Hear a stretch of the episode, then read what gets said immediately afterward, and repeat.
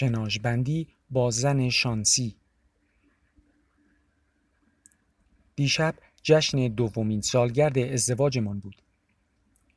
مهمانها که رفتند، آسیه قرصهایی را که بعد از ازدواجمان همیشه همراهش بود، قاطی پوستهای میوه و بقیه آشغالها توی سطل ریخت و گفت: مأموریت شما تمام شد. آخر حرفش انگار نظر من را هم بخواهد گفت، با تمام سختیش انگار باید. گفتم: یعنی تمام شد؟ حرف بچه که می شود فکر می کنم دیگر زن و مرد هستیم تا عروس و داماد.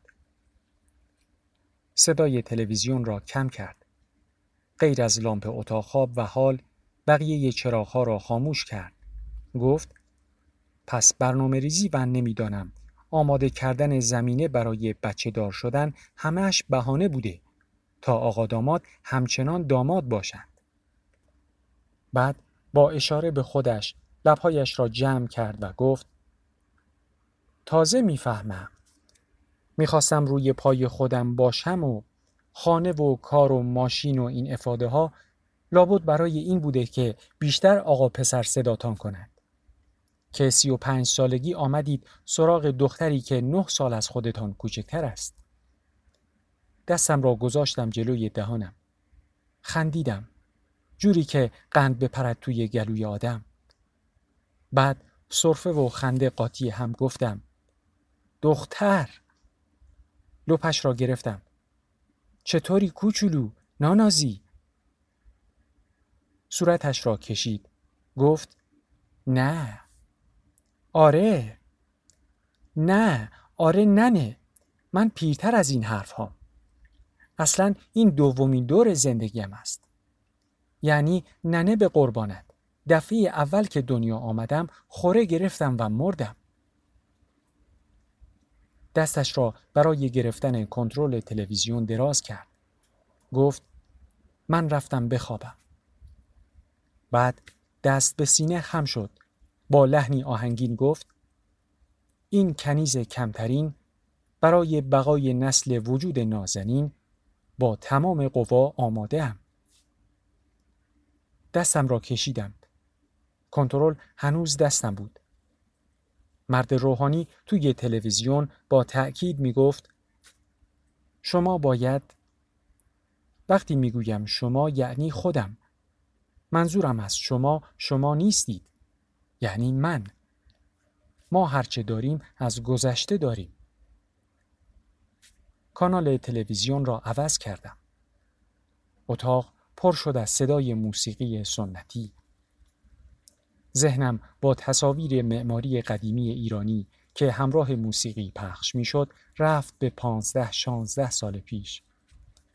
همان وقتهایی که تابستانها کار میکردیم تا خرج مدرسه و تحصیلمان را در بیاوریم و نمی آوردیم. هیچ وقت یادم نمی رود روزهایی که چند نفری می رفتیم فرنگ برای خوردن پیتزا. پیتزا فروشی توی خیابان نفل و شاتو بود. بعد از سفارت انگلیس، روسیه و چند سفارتخانه دیگر، نزدیک سفارت واتیکان توی کوچه‌ای فرعی چند تایی میز و صندلی پلاستیکی بیرون مغازه زیر درخت‌های بزرگ و پرشاخ و برگ چیده بودند. همه اش به خاطر خوشمزه بودن پیتزاها نبود. شاید به خاطر خیلی چیزها. خدا بیامرز خسرو هر وقت زنها و دخترهای خارجی را میدید با اشاره به سرهای برهنه و شلوارهای تنگشان میگفت: به ارواح خاک بابام، به جان ننم، اینجا را با فرنگ اشتباه گرفتند.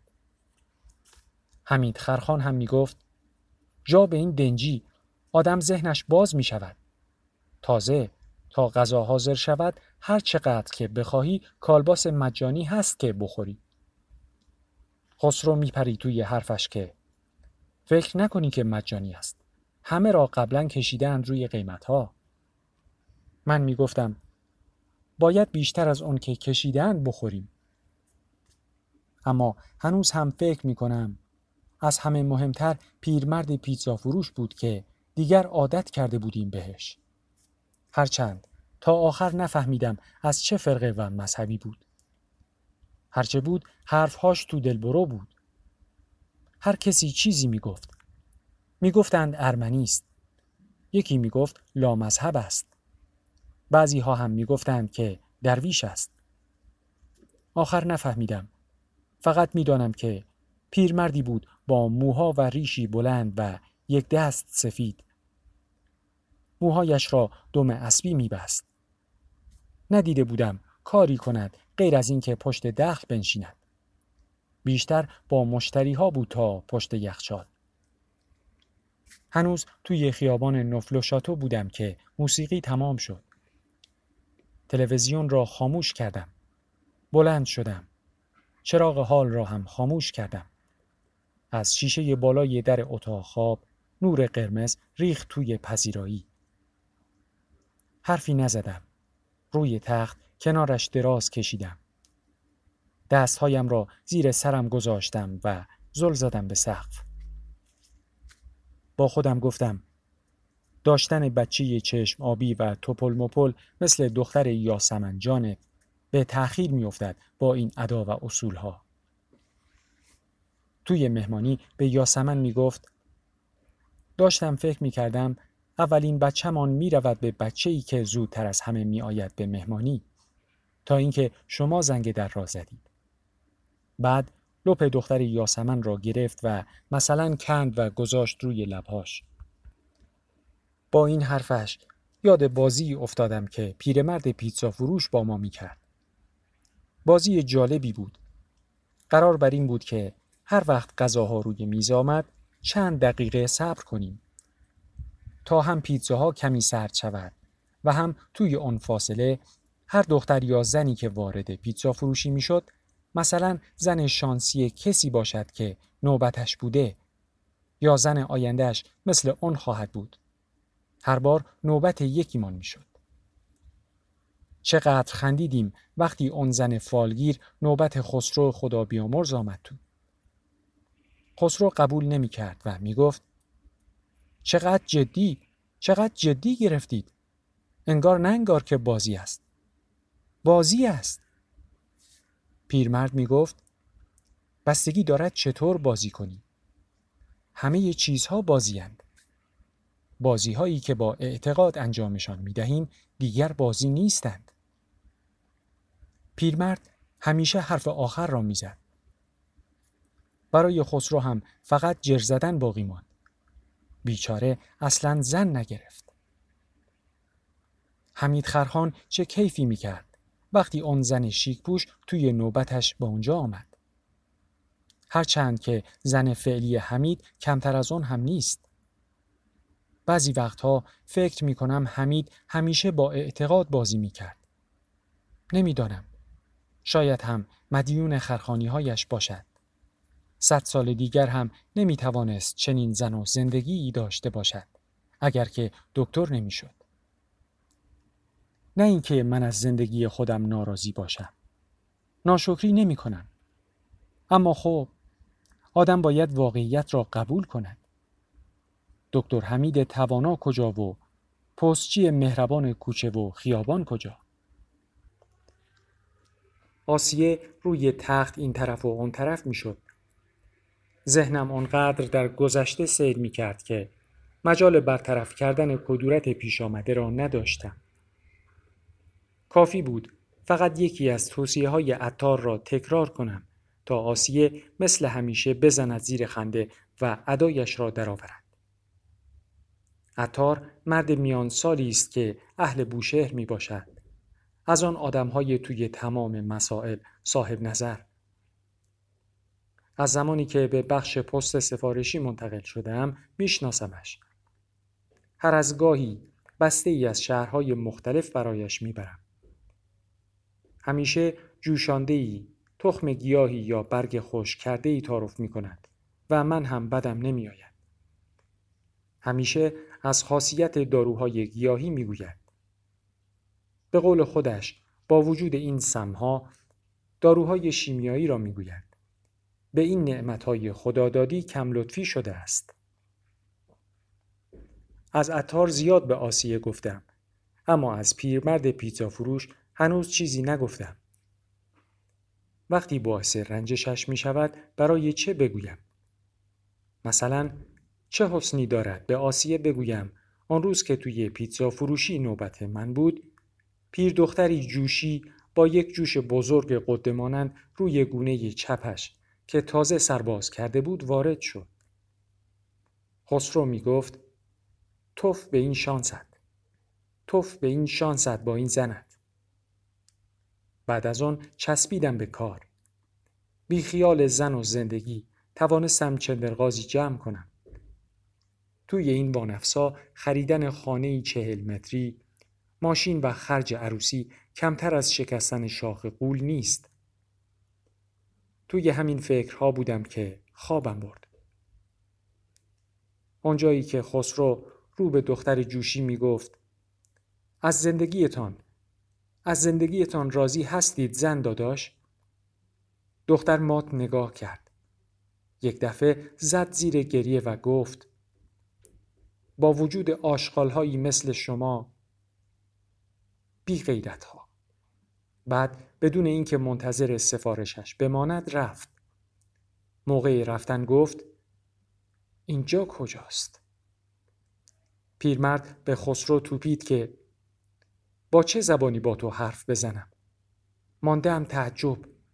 تفکیک نمی کنی مسائل را؟ هر بازی یک قاعده ای دارد. راستش بعد از آن زیاد به ما روی خوش نشان نمی داد. ما هم کمتر و بعد هم هیچ به سراغش نرفتیم. شاید به خاطر فکر و خیالات دیشب بود. بعد از خوابی طولانی در روزی تعطیل فکر کردم دست آسیه را بگیرم و برای نهار برویم فرنگ. تا دستی به سر و روی خودم و ماشین بکشم ساعت از دوازده هم گذشته بود. آسیه دلخور بود از بابت دیشب، وگرنه وقتی از سر چرچیل پیچیدم توی نوفل و شاتو هنوز یکی دو سفارتخانه رد نکرده بر نمیگشت که بگوید نکند وجود نازنین جهت بچه دار شدنمان برای رایزنی و تبادل نظر با دول خارجه به این سرزمین مقدس روان شدند. بعد از سفارت واتیکان توی کوچه جلوی پیتزا فروشی ترمز کردم. درهای شیشه‌ای، نئون‌های رنگی، باغچه کوچک با حوضی پر آب که فواره‌ها اطرافش را خیس می‌کردند و جوجه گردانی که سه ردیف مرغ را به سلابه کشیده بود، همه اضافه شده بودند به درخت‌های بزرگ و میزهای جلوی مغازه که دیگر پلاستیکی نبودند. آسیه گفت نکند پستچی گرامی زمانی هم حامل خبرهای خوش برای اهالی این خطه بودند.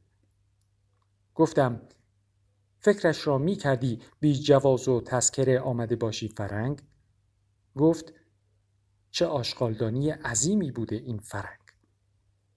توی پیتزا فروشی زن و مردی نشسته بودند با یک دختر بچه.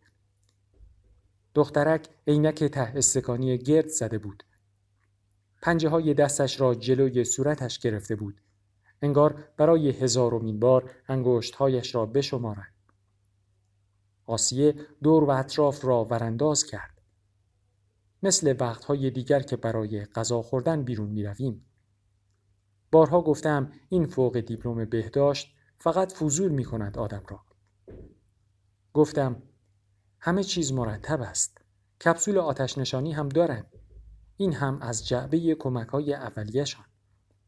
کارت‌های سلامتشان را هم زده‌اند به دیوار بالای صندوق.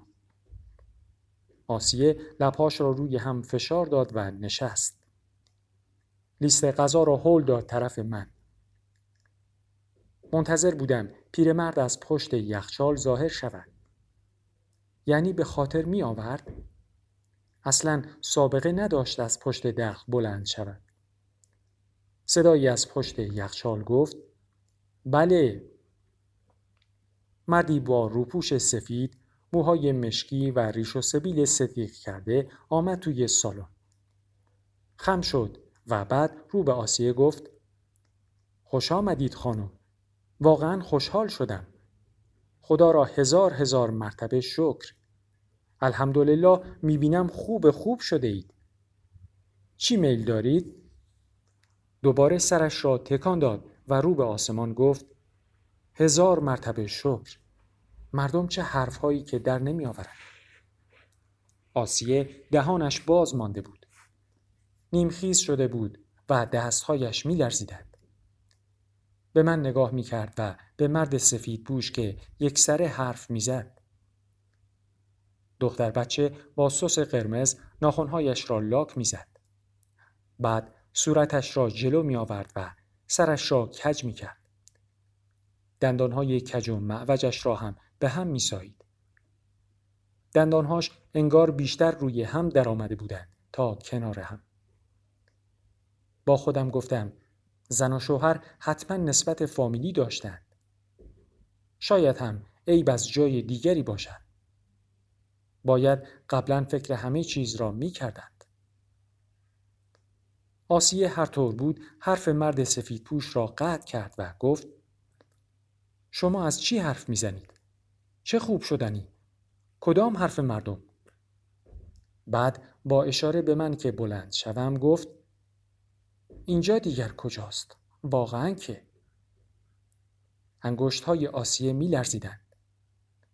مرد سفید پوش انگار متوجه چیز تازه‌ای شده باشد، مثل هنرپیشه‌های تئاتر آهسته به طرف آسیه رفت و دستش را طوری که بخواهد دست به دامانش شود دراز کرد.